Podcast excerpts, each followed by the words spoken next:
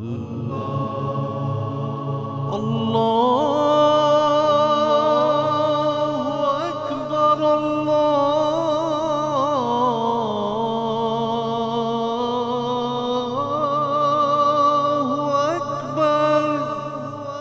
listening to the Voice of Islam Radio, broadcasting on DAB and via the internet 24 hours a day.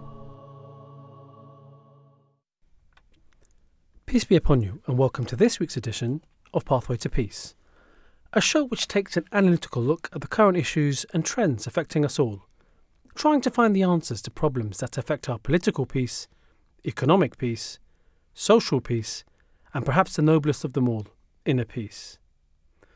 This week we're focusing on achieving political peace, and that's because 24th of October marks the anniversary of the enactment of the United Nations Charter back in 1945.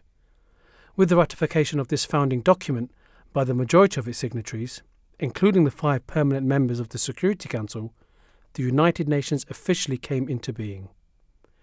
As it currently stands, there is no other political global organisation with the legitimacy, convening power, and impact of the United Nations. And yet, the urgency for all countries to come together to fulfil the purpose and promise of the United Nations has really been greater. United Nations Day offers the opportunity to amplify the common agenda and reaffirm the purposes and principles of the UN Charter that have been in place for the past 78 years. But in this episode of Pathway to Peace, we'll be taking a look at does the United Nations truly live up to its name? Is this global institution still fit for purpose? With me to attempt to dissect this topic and its many encompassing issues is fellow Pathway to Peace presenters Anil Tahir and Shams Najum. So, Assalamu alaikum and a, and a warm welcome to you both. Well. Um, yeah, I'm not grateful for you, for you both coming on to this in this episode. This is probably quite a timely episode. It's uh, at, at the time of airing the show, just a few days away um, from 24th of October. As I mentioned, obviously in the sort of the introduction, that is uh, sort of known as UN Day. Um, I, I mean, to be honest, I don't I don't see it sort of. Um, how can I put it? I don't see it sort of mass celebrations around that, even in previous years, and particularly this year, or the the timing, I suppose, of of, of where twenty fourth October coincides, given what's happening um, in the Middle East, it it, it really is. Um, what can I say? It doesn't seem to be a sort of a cause for celebration at all. Just just given the problems that have been going on, and and I guess not necessarily just in the Middle East. Obviously, there are there are issues, mini conflicts um, across happening all over um, all over the world in, in, in all various continents. Um, so. It, I guess I guess it is a sort of a stark reminder about what, what exactly is the UN for, um, and I know we'll be sort of in, in the course of this episode we'll be looking at its origins, um, but it's uh, it, I suppose it had it had bold institute bold uh, ambitions. I guess that's fair to fair to say, isn't it, Shams? Yeah, I think um, you know. I suppose the UN it, it was you know designed to be a platform where um, you know agreements uh, you know can be can be reached Yeah. for sort of you know global issues or anything that's uh, affecting the peace. And I suppose we'll try and dissect some of those instances where Yeah, I suppose we've seen well, we've we- we've seen the value yeah, or not of it, um, and the reasons behind that. But yeah, essentially, it was there, yeah, you know, after the um, it was there to prevent you know another world war, yeah. um, Ex- ex- exactly. and to and, and to bring people at, at, on on the same table to to be able to at least yeah sit together and exactly. try that. and reach something. Anil, if I turn to you, I mean, I just, I'm just, I'm just thinking to even my own sort of education. I don't recall.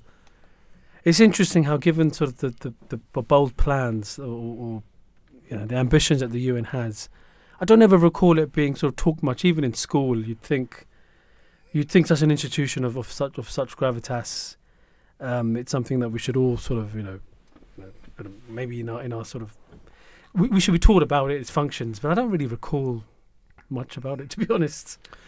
Yeah, I mean, um, y- y- I suppose wh- when you're young, young or even now, I mean, Yeah. you hear of the United Nations, True. and you kind of, you know, you have this idea or perception of what, what it should do and what it does. Yeah. Um, but I think we've seen that um, you know does it does it real have any real meaning or power Yeah. um, to actually do what it was designed to do? Yeah. Um, and something that I found quite interesting, actually, um, the obviously the United Nations um, Yeah. was created after the Second World War, but Yeah. its inception or the idea of it actually came about in 1941, and it was Yeah. kind of during the Second World War that they were trying to um, kind of establish uh, this kind of body. Um, and I just thought it was very interesting that they were trying to establish this during the World War. I mean, Yeah. in one way, it makes sense. You're trying to create a body that is going to bring about peace, but we know the war went on for another four years. Yeah. Um, so, yeah, I just found it very interesting that uh, they were doing this in the midst of a war. True. Um, but yeah, like like you say, it it, doesn't seem to have. Uh, Yeah. It's just something that it's always been there that you Yeah. know about, but not really has it had Yeah. that much. impact. I mean, I'm sure there's a lot of good that, that that's happened, and I'm sure we'll cover some of those things. Yeah. Um, but really, it seems like it's hamstrung by Yes. um, certain things like the veto Yeah. powers, and again, something. I'm sure we'll come on to. Yeah. Um, I'll, just by way of background, I guess, uh, just for, for, for our listeners' benefit, um, I'll go through some of the, I guess, the origins of the UN and some, some maybe some some, some small sort of stats uh, and facts about the UN. Um, so it's made up of 193 member con- uh, member countries, um, and it, as I said, its sole purpose is dedicated to international peace and security. That, that really is what it, you know. It's in a, in a nutshell what it's about. And as you mentioned, Anil, after World War II, the United Nations replaced the unsuccessful League of Nations, uh, which we'll, have a talk about in a moment, um, in order to prevent the development of further wars. Um, obviously, it's, they'd seen World War One come to pass, and obviously World War Two. The other functions, for example, um, it, sort of I guess it broadly covers five main areas: to maintain international peace and security, as was mentioned, to protect human rights, uh, to deliver humanitarian aid, to support sustainable development and climate action, and to uphold international law. Um, I think what's quite quite interesting. Uh, there are, uh, I guess, a, a number of uh, sort of bodies. Um, sort of, if, if if if UN, I guess, is the umbrella term, there are a, a number of sort of bodies that sort of sit underneath it. Uh, we have, for example, the, the, the UN Security Council, uh, of which uh, they. You keep hearing this term about sort of the five. Um, uh, how can I say? Um, so the members that sort of have sort of those veto powers, as you talked about. Uh, but those sort of five sort of key countries, you have United States, the United Kingdom, France, um, and then Russia and China. Um, and it's it's quite it it's a it's an interesting premise how and then and, and you have sort of revolving countries obviously who sort of are sort of deemed as temporary members. Um, and and yet if, if just one of those five, uh, if they ever sort of opt out or, or, or decide, you know, not to sort of agree on a particular resolution, the resolution doesn't come to pass, which I think has has major ramifications, uh, which obviously we'll, we'll come into as well later on in the show. Um, but I suppose other things um, to to of, of, of, worthy, I guess. Uh, currently, the Secretary uh, General of the United Nations is Antonio Guterres from Portugal. Um, and then, as I mentioned before, the six principal UN sort of organs um, who are responsible for various areas uh, are so you have the Secretariat, uh, you have the General Assembly, which is probably which is more commonly known, is probably referred to a lot in the news, the Security Council, uh, the International Court of Justice, uh, the Trustee Coun- the Trusteeship Council, and the Economic and Social Council. Um, they do have sort of a, I suppose, where the League of Nations, it what it what it lacked, and some some would argue maybe that was was one of the reasons for its downfall, one of the reasons. Uh, It says the Security Council is responsible for peacekeeping. Uh, so, so in order to help countries involved in conflicts, the United Nations can decide to send in peacekeeping missions. They have effectively their own sort of army, you could say. Well, army is the wrong word. I think it's as I say, the, the term is peacekeeping, peacekeepers. Uh, so peace, peacekeepers can can be recognised by their blue helmets, and are supposed to monitor and implement peace agreements. So, just to correct myself, what I just said a, a moment ago, they are not an army um, is what it states on the UN website, but an instrument to create and sustain peace. Um, and it says as of 2023, uh, there were 12 peacekeeping missions around the world. Um, uh, and I say the goal of the mission is to stabilize the country after, uh, you know, for example, during times of civil war. Uh, and, and Bangladesh is a country that contributes the most to different peacekeeping missions um, in terms of their in their personnel. Um, but uh, you know, I was just going to say that yeah, despite sort of its its its major sort of bold uh, uh, um, sort of aims, um, it's it yeah, it, it, I suppose it sort of it sort of does lack. It really it does it, it really does lack in sort of bringing about sort of that that sort of social cohesion. Um, and I'm wondering if I mean I've take for example, uh, I've I've just got some various articles here where if, if you just take this is just just one article that I'll pull from uh, from from the Guardian website. This is actually quite an old article, um, but the the title uh, this is actually when the United Nations turned seventy, so sort of a bit, a bit on from there. And the the title of the article on the Guardian website was "What's the point of peacekeepers when they don't keep the peace?" and so it says so the so the author was obviously was obviously saying from from Rwanda to Bosnia, from from Haiti to Congo, failures uh, raise questions about the future of the, of the United Nations blue helmets. So the famous blue helmets that we talked about. So uh, yeah, if I, if I turn to you both, really, I mean, we we've seen in our lifetime, I suppose, as we were growing up, yeah, issues literally ranging from from Rwanda back in 1994, and obviously I think it was Bosnia, maybe just probably a, a, maybe even a bit before after after that, and and it's it's a shame, isn't it, that you're seeing, um, despite sort of the bold ambitions of the UN, genocides keep happening. You know, um, generally when you when you have a system and you, you try and make a decision you you you know even within sort of companies within this country you have a system where if the majority vote in favor of something that is what you generally tend to go with whereas the system here Mm. means that any sort of disagreement on how a conflict needs to be handled means that the conflict is just not handled not handled differently not handled at a lesser extent it, it's then you know this veto power yeah. because of course nations are um, you know as as we know there's there's, there's certain uh, motives or allies or whatever it is the you know political sort of alliances uh, there are going to be instances where you know one nation or out of you know the the sort of power the the, the, the five can stand and say yeah, can reject it, and that ultimately um, means that that's a huge obstacle, right? yeah. So this is it, inev- it undermines it, doesn't it? well, of course, it's, Yeah. it's inevitable. You're going to see what you've just mentioned. You know, some of these atrocities that are not dealt with at all. So, what's the whole point? You know, as as Anil pointed out, this was formed during the war. So obviously, it was taken taken a view that actually we're in such a crisis. We need to get together. Yeah. Something needs to change. But what was the point Yeah. when you're then allowing? You know, it's not the majority vote that counts, which is the norm in most voting systems. Yeah. Yeah, absolutely. Any any takes on that? Yeah, I mean, yeah, just coming back to the, uh, uh, I I suppose adding on uh, to that point. I mean, if you, if you look at the history of um, the the use of this veto vote, uh, I mean, in at the kind of inception or the early stages, um, the USSR were quite um, used it. I think the most they were the only ones that used it for the first. Uh, was, is it the first, if you look at the list, the USSR Yeah. literally just comes uh, every time Right. um, until fr- I think France and UK um, used their veto power in 1956. Uh, I mean, Ah. the, the the majority of the USSR's veto um, usage was kind of uh, basically to stop certain countries being admitted into into Right. the UN. Right. Um, but if you Ah. look more recently, uh, I mean, we've seen on um, I think it was on the 18th of October, Yeah. um, the US used their veto power um, with regards to the the Palestine situation.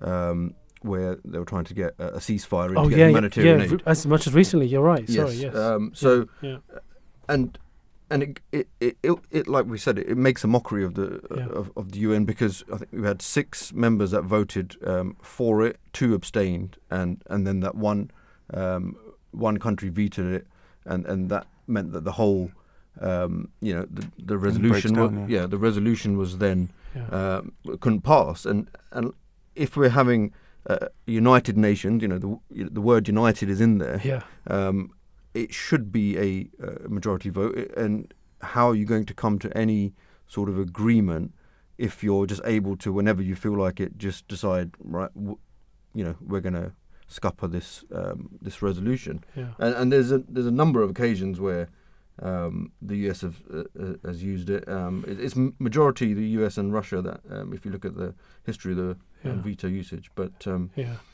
yeah, it, it it it it creates this you know double standard and hypocrisy, Yeah. um, and it, it like you said, it undermines the the whole purpose of the United Nations. Yeah. Now, I guess if we sort of we sort of go back in time a little bit and we look at sort of the, the League of Nations, then there's a, a really interesting um, sort of Chinese proverb, um, which uh, sort of it, it's sort of I'm- sort of paraphrasing it slightly, but I think it goes along the lines of to know the outcome, look to the root, study the past to know the future, and so when we look at sort of the United Nations predecessor, then um, the the League of Nations, and we sort of see what exactly happened to that, I can't help but think sort of the the UN is sort of it's it's, pretty much going running on the same trajectory then. Um, so just just just kind of referring back to the League of Nations, it was in the aftermath of the First World War that the League of Nations was established. Um, so this is in 1919 at the Paris Peace Conference. Um, bearing in mind, I think it was, it was uh, yeah. So, so World War One finished around 1918. So just June after that, um, that's where uh, the Paris Peace Conference took place, and the Covenant of the League of Nations uh, was made up, um, and this is known as famously known as the Treaty of Versailles. Um, so the the league came into being uh, on in January, January the 10th of 1920, with the primary objective of preventing further global con- conflicts by maintaining international peace and security through diplomacy and negotiation rather than military action. Um, which, which you know, if you think about it, at that time, you know, World War One obviously had, had a mass, mass ramifications. Obviously, you know, so many millions, um, you know, you know, sort of part, you know, died in, in that conflict. It, the first of its kind. It, obviously, it was the, it was the first truly global war. So naturally, such a some, something like that needed some some massive sort of reform as to how to sort of deal with future conflicts. Um, it was a bit strange though that unfortunately, you know, at the sort of the outset of the League of Nations, one of the main architects of that was the then president of the United States, uh, uh, President Woodrow Wilson. Um, unfortunately, in, in the US, the Congress refused to join. So I, I find that really strange. Um, that they, the US themselves, who were sort of the main architects of that sort of league, um, that organisation, didn't actually join. Um, while the other other sort of great powers of the day, uh, Britain, France, Italy, Japan, um, uh, they were reluctant to provide military assistance, and that's probably where they they were members, but they were reluctant to provide that sort of military assistance, and so that's where the League of Nations sort of lacked a sort of a peacekeeping sort of a, a aspect to it, where the UN does. Um, it says by the end of 1934, League membership reached its highest level of 58 member states. That's the highest it ever got. Um, but then, yeah, but what, what was very sad is subsequently, you know, in, when it came to sort of the, the mid 1940s, um, effectively World War II sort of commenced. Um, it was, and it said the rise of nationalism and the impact of the Second World War. So the inevitable inevitable collapse of the League of Nations and its official dissolution uh, dissolution in 1946. Um, and obviously, so as we sort of remarked about before, the League of Nations was replaced by the United Nations following the Second World War.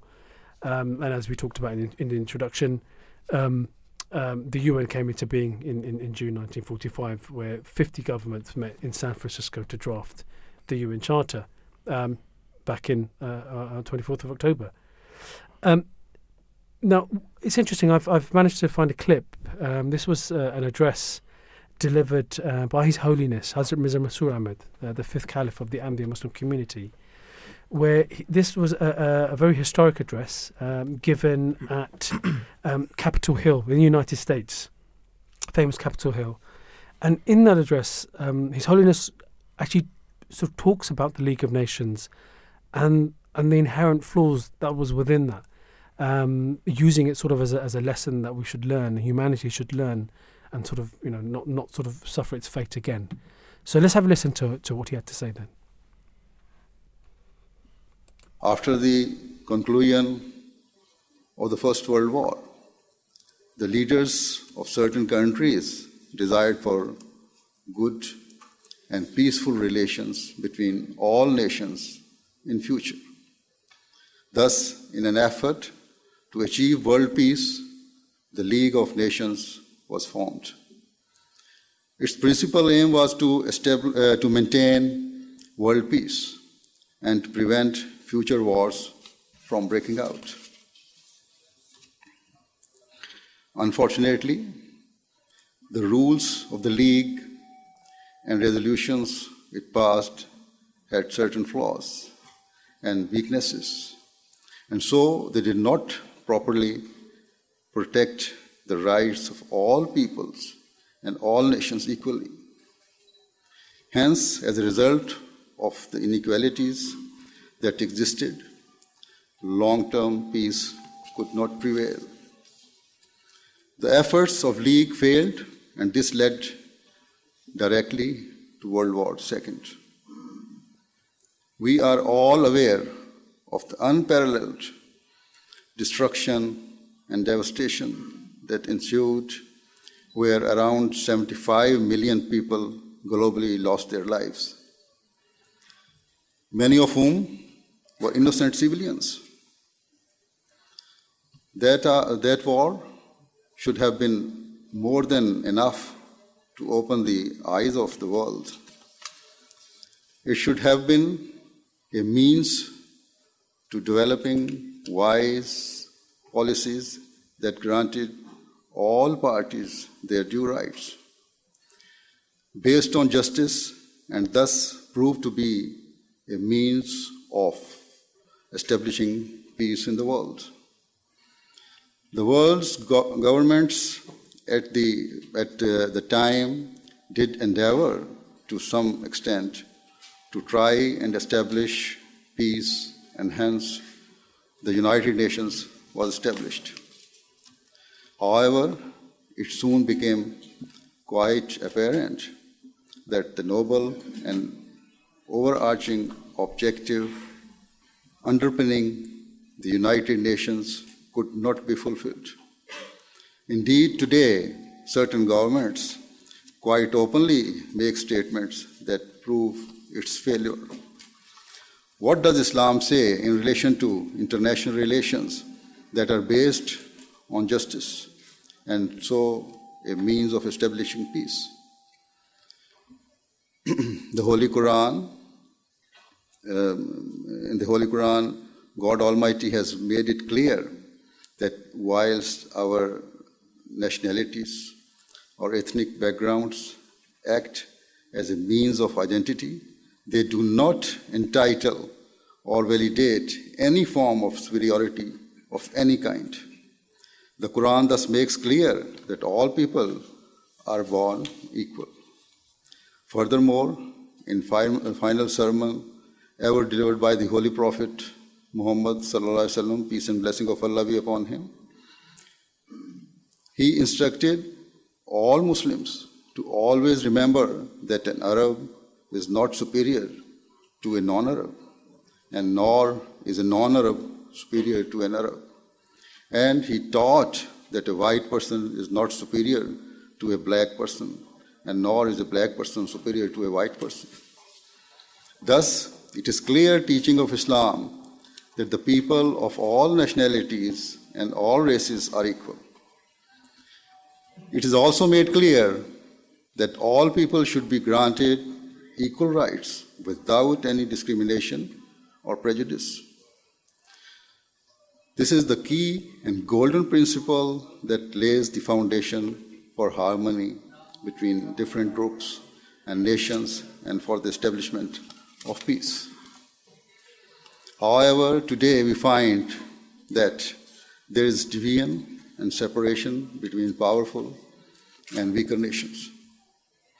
For example, in the United Nations, we find that there is a distinction made between certain countries.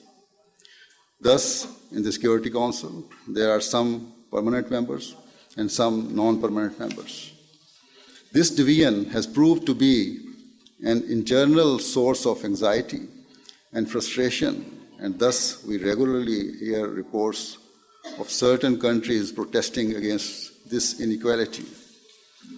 Islam teaches absolute justice and equality in all matters, and so we find another very crucial guideline in chapter 5, verse 3 of the Holy Quran.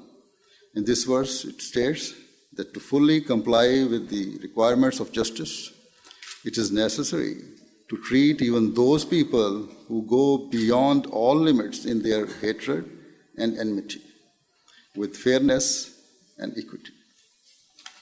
And the Quran teaches that wherever and whoever counsels you towards goodness and virtue, you should accept it. And wherever and whoever counsels you towards sinful or unjust behavior, you should reject it. A question that naturally arises is that what is the standard of justice required by Islam? In chapter 4, verse 136, the Holy Quran states that even if you have to testify against yourself or your parents or your most loved ones, then you must do so in order to uphold justice and to uphold the truth. Powerful and rich countries should not usurp the rights of the poor and weaker countries in an effort to preserve their own rights, and nor should they deal with the poorer nations in an unjust fashion. On the other hand, the poor and weaker nations should not seek to inflict harm on the powerful or wealthy nations whenever the opportunity arises.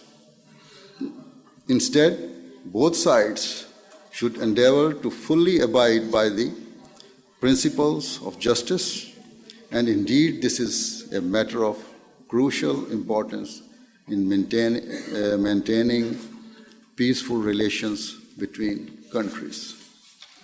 Another requirement for peace between nations based on justice is given in chapter 15 of the Holy Quran, in verse 59, where it states that no party should ever look enviously at the resources and wealth of others.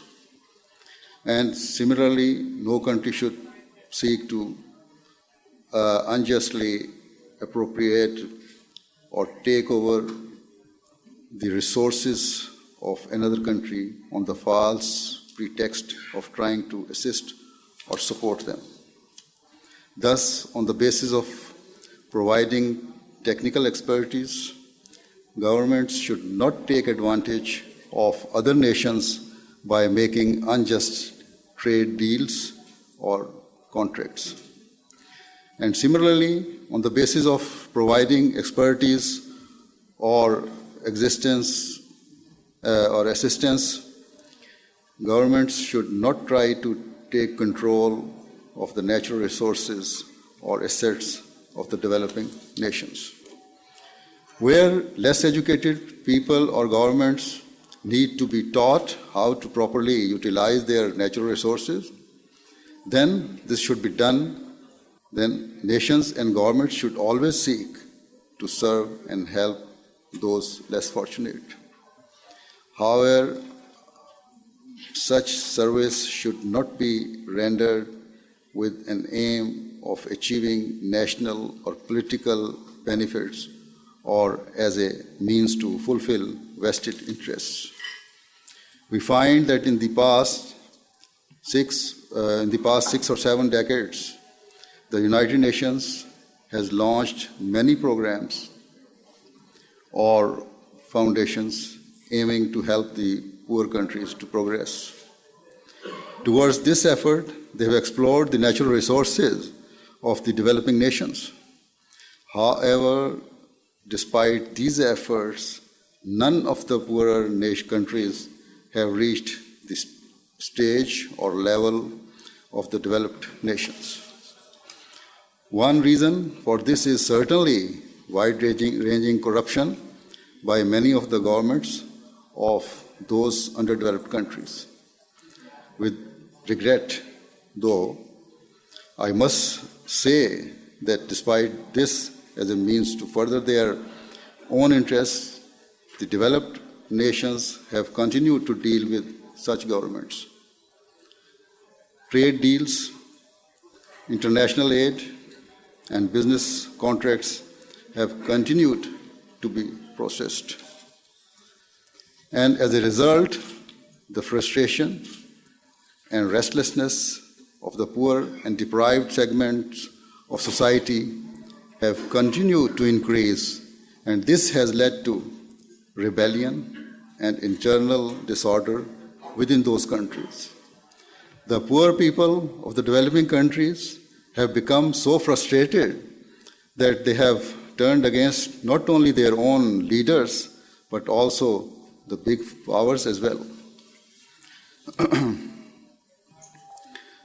this has played into the uh, hands of the extremist groups who have taken advantage of the frustrations and so have been able to encourage such people towards joining their groups and supporting their hate filled ideology. And the ultimate result of this has been that the peace of the world has been destroyed.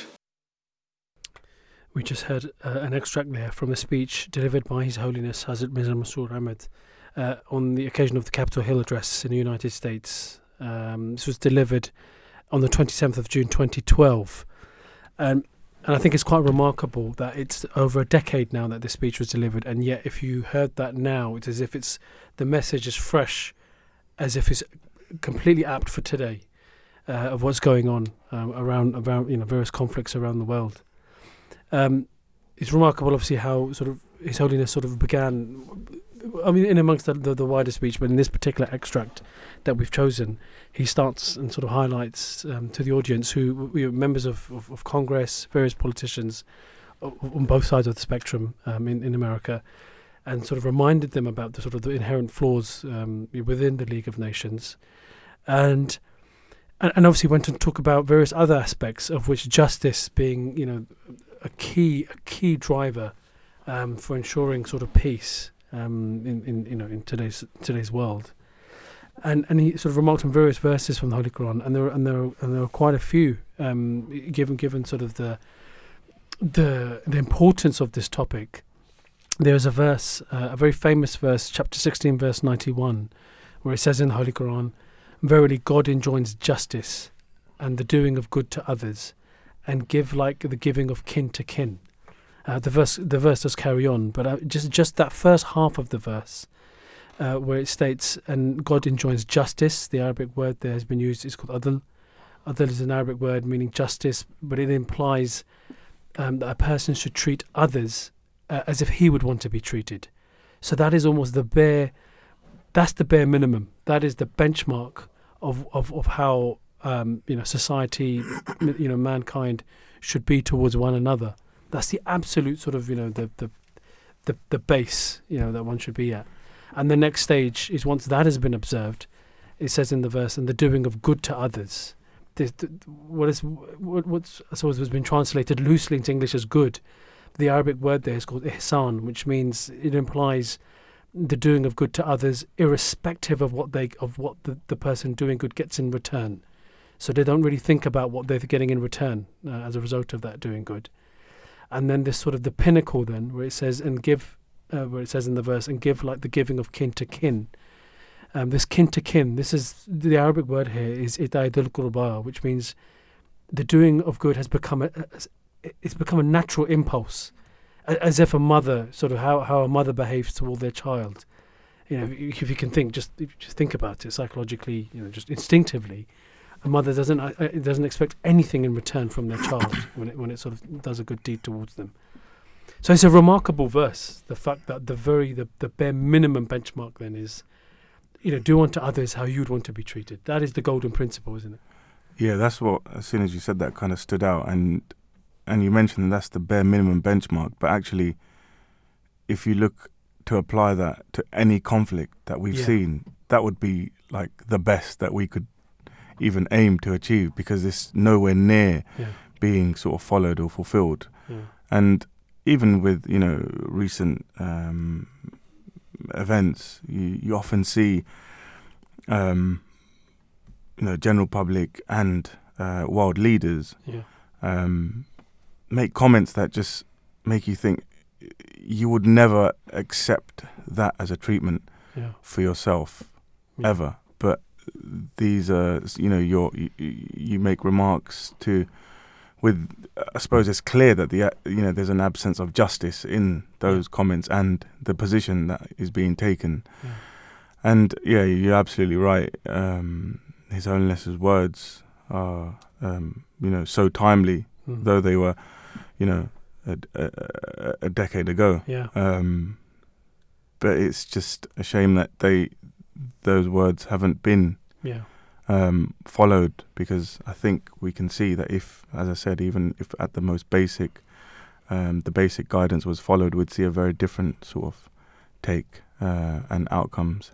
Yeah.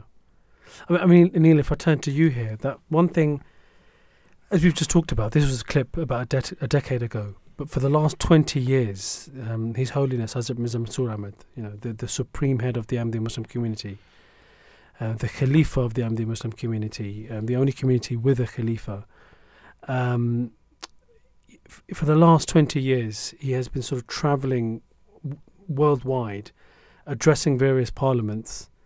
Um, you know, we, d- I was just going to say, parliaments at one end of the scale, through to sort of local communities on another, where he has done sort of mosque openings, so right down to almost the grassroots of society, and has been saying for the last sort of two decades, warning rather, that the world is is, is in a very very dangerous place, um, and I guess, it, in a nutshell, if the world sort of needs to recognise its creator, because because therein lies the sort of the foundation for sort of world peace, isn't it? Is that? Yeah, absolutely. Yeah. In, in in in that clip that um, you played, um, you know, one of the things he said was, "If there is no justice, there is no Mm. peace." Yeah. Right. and that's probably the the crux of the matter. Otherwise, if there's injustice, there's going to be restlessness, Yeah. um, and you're never going to get um, get peace. And, and I think he, you you also referred to the, the the division and separation between the the powerful and weaker nations, Yeah. um, and and that's caused a source of uh, anxiety and frustration.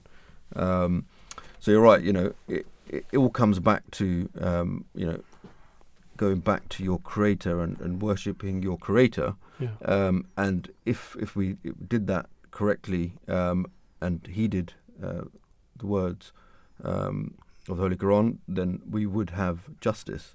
yeah. Um, and and and so yeah, it's, it's such a powerful speech this uh, Yeah. that, that we listen to, um, and it just highlights the the things uh, that, we've k- kind of mentioned already about the double standards uh, between Mm. the big powers, Yeah. um, and this is why we've gone from the League of Nations to trying to yeah. from World War One. You know, we've gone to um, World War Two, and now we've got another body. But yeah. if if the body is just there to uh, for show and, and, and not have that justice, is just going to be a yeah. uh, a, a body that, that that's just just called the United Nations. But we're we're still, I mean, and we're getting to a, a worse situation, which Mm. His Holiness has been kind of uh, mentioning again and again. yeah. Uh, you know, we're seeing wars, uh, constant Iraq, Afghanistan, Libya, uh, Ukraine, Russia, and you know, this um, conflict uh, between Israel and Palestine has been going on yeah. for you know seventy odd years. So, uh, and it's like World War Two has just continued, but Mm. just because it's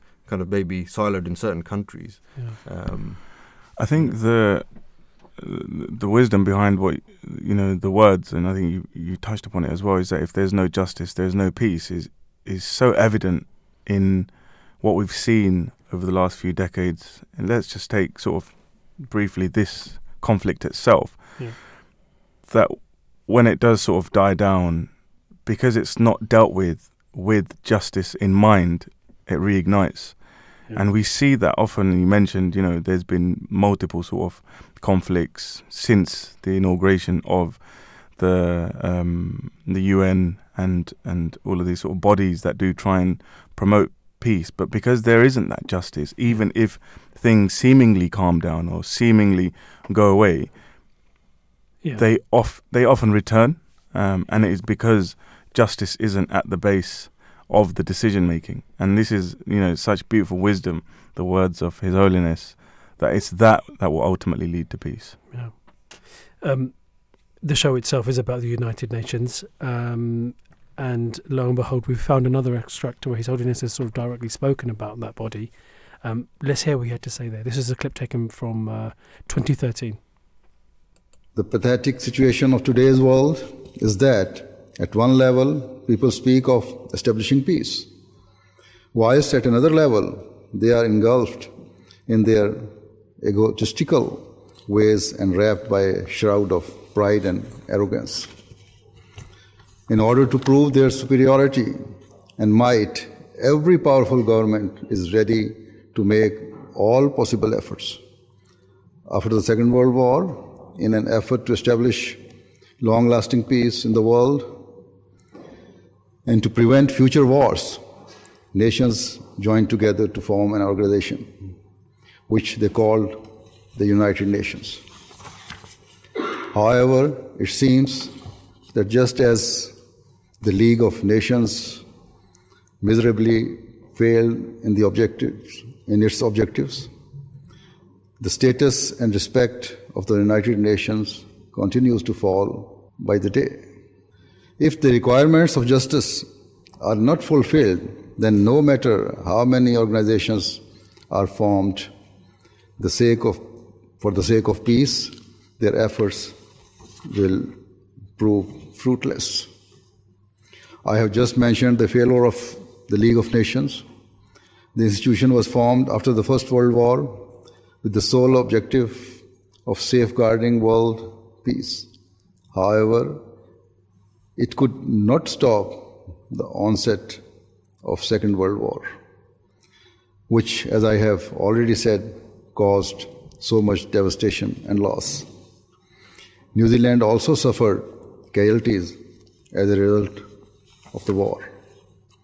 It is said that it suffered a loss of around 11,000 people virtually all of whom were from the military.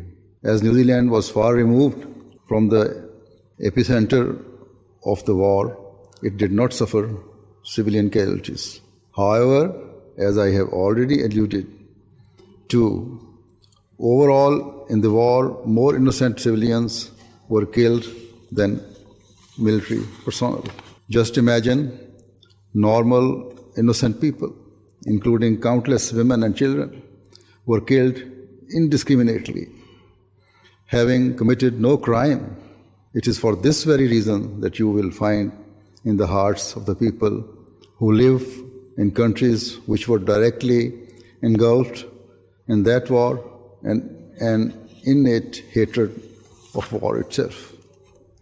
Certainly, it is a requirement of loving one's nation that if it is ever attacked, it is the duty of a citizen to be ready to give every sacrifice for its defense and to liberate the nation. Nevertheless, if the conflict can be resolved in a cordial or peaceful way through negotiations and diplomacy, then one should not needlessly invite death and killings. In olden times, when wars took place, there were mainly military casualties with a very minimum civilian loss. However, the means of today's wars include aerial bombardment, poison gas, and even chemical weapons. And as I said, there is also the potential use of the most horrific weapon of all, the nuclear bomb. Consequently, the wars of today are entirely different to those of the past. Because today wars could potentially wipe mankind from the face of the earth. Let me at this point present a beautiful teaching of the Holy Quran regarding the establishment of peace. The Quran says, and good and evil are not alike. Repel evil with that which is best. And lo, he between whom and thyself was enmity will become as though he were a warm friend. Thus, the Quran teaches that as far as possible, any enmities or grudges should be reconciled and solved by opening the channels of communication and through dialogue. Most certainly, to speak to someone with kindness and wisdom can only have a very positive and enduring effect on their heart and is a matter, uh, means of removing hatred and grudges. No doubt, we in this era believe ourselves to be extremely advanced and civilized. We have created various international charities and foundations that provide health care and education to children or that provide health care to mothers. Similarly, there are countless other charities established out of human sympathy and compassion. We have done all of this. We who have done all of this should reflect and pay attention to the urgent need of the time and contemplate how we can save ourselves and others from devastation and destruction.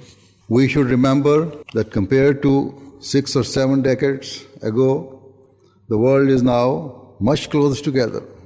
60 or 70 years ago, New Zealand was a distant country, far away from Asia and Europe. However, today it is an integral part of one common global community. Thus, in a state of war, no country and no region is safe.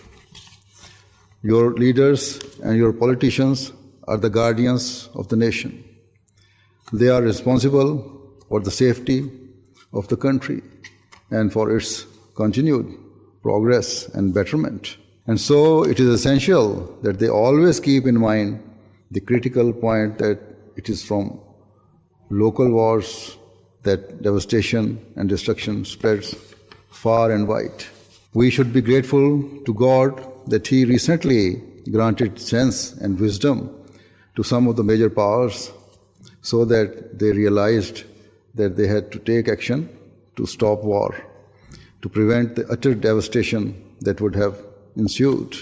Most pertinently, Russia's president made efforts to hold back some of the other major powers from attacking, attacking Syria. He made it clear that all countries, whether large or small, should be treated equally.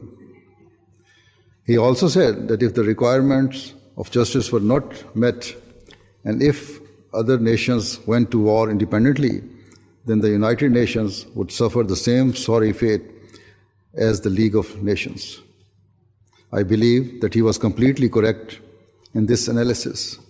Although I am not a supporter of all of his policies or Russia's policies, but when there is a word of wisdom, we should accept it.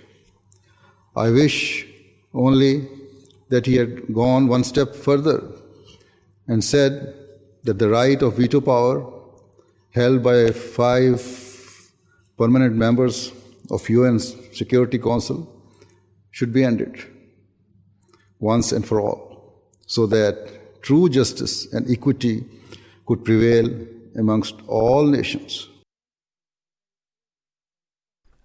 You just heard a clip there from His Holiness delivered on November the 4th, 2013. Uh, so, literally just coming up to 10 years um, ago. And you, you, you may have uh, realised that His Holiness uh, made references to New Zealand quite a bit. And that's because this was an address that His Holiness delivered at the New Zealand Parliament. Um, so, yeah, I, I, suppose echoing the same sort of sentiments where his address at, at Capitol Hill, where he's sort of highlighting the fact that we've learned the lessons from, you know, from from the League of Nations and how that sort of it's sort of in, you know the inherent flaws that were within that and, and, and the consequential sort of downfall of that, and can't help but think the UN is sort of you know is sort of going along the the same sort of trajectory. Um, we talked about various verses within the Holy Quran that sort of keep either almost um, really hit home the the key principles of justice and observing justice.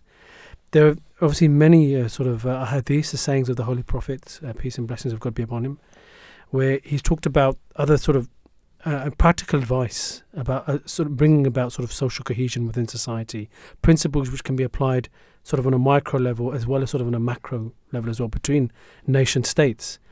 Um, there was quite a famous uh, saying where he said, "Help your brother, be he the oppressor or the oppressed." And the companions at the time, some were quite confused as to what he meant. They understood what was meant by, um, you know, helping a helping a, fellow, you know, a, sort of another fellow being. Um, but what is meant by sort of helping the oppressor, um, and sort of he remarked by sort of you know, holding them back um, from, from causing harm um, to to others, and I can't help but think that sort of that sort of golden principle when we think about the, obviously the conflicts that are happening at the moment. Um, Anil I know we, before the show we, we sort of reflected upon the the press statement um, issued from His, Holiness around the sort of the conflict that we're seeing in the Middle East. Is there anything sort of sort of anecdotes we can take from that? Yeah, I mean, um, it was quite a um, you know His Holiness spoke quite at length on the on the thirteenth of October, um, and you know he, d- he mentioned about um, for the far, past few days uh, about the war between uh, Hamas and Israel, um, and, he mentioned even in a state of war, Islam does not permit the killing of uh, women, children, eld- elderly, and uh, innocent civilians, um, and um, you know, and he, he said speaking of um, of the actions of of both sides, but uh, he mentioned whatever injustice and cruelty Hamas committed, Hmm. the response to that or, or war should have been restricted to Hamas. Yeah. Um, however, the uh, response of the Israeli government is, is extremely dangerous, and it seems that this conflict will not end here. Hmm. Um, and so- and it, in fact, it cannot even be imagined how many innocent women, children, elderly, and civilians will lose their lives. Um, so you know this, you know, and, and it goes on to say that the uh, Israeli government has suggested it will destroy Gaza and, and you know Yeah. just turn the city to dust. So Yeah. you know he's highlighting the uh, the Islamic point of view uh, of war. Uh, you know, innocent um, people should not be harmed. Uh, you know, it should be kind of restricted to um, The tho- perpetrators, those yeah. yeah. those fighting the soldiers Yeah. um, and and it's a it's a dire situation um, you know uh, uh, over a million pe- uh, Palestinians have, have now been displaced Mhm. um, uh, he did actually mention also um, the United Nations as well um, he said thankfully albeit with much hesitation Hmm. the United Nations is at least now raising a fa- faint voice Hmm. uh, in response to this. Uh, and they've said it is against human rights and will create huge problems. And so Israel should think about the decision rather than unequivocally saying that it is wrong. And it's, instead of taking a stronger stance, the United States is making mere requests. Yeah. So this is something that you know we've mentioned earlier. It's almost kind of uh, it doesn't have any actual power. It's just, just there, just yeah. kind of uh, making requests. But uh, if, Yeah. if nobody heeds those requests, we're you know we're, we're not in Yeah. any better place, are we? Well, let's see. Um, you know, the state of the United Nations in the next five, ten, fifteen, and, and, and beyond. Um, I guess uh, time will tell about how, how effective um, the body will be. Well, I'm afraid that's it for this week's edition of Pathway to Peace. We're back same time next week. A big thank you to Shams Najum and Anil Tahir. But before we leave, I'd like to end the show with the very words used by His Holiness, Hazrat Mirza Masroor Ahmad, when he ended the historic address at Capitol Hill. If governments can truly reflect and imbibe the advice given by His Holiness, therein lies a pathway to peace. In short, if we desire peace to be established in the world, then we must leave aside our personal and national interests for the greater good, and instead we must establish mutual relations that are based entirely on justice. Otherwise, you might agree with me, some of you, due to the uh, alliances, blocks may be formed in future, or even I can say they have started forming. It is not unlikely that disorder will continue to increase in the world, which will ultimately lead to a huge destruction. The effects of such devastation and warfare will surely last for many generations. And so the United States, as the world's largest power, should play its role in acting with true justice and with such good in- intentions as I have described. If it does so, then, we, the, then the world will always remember with great admi- admiration your great efforts. It is my prayer that this becomes a reality.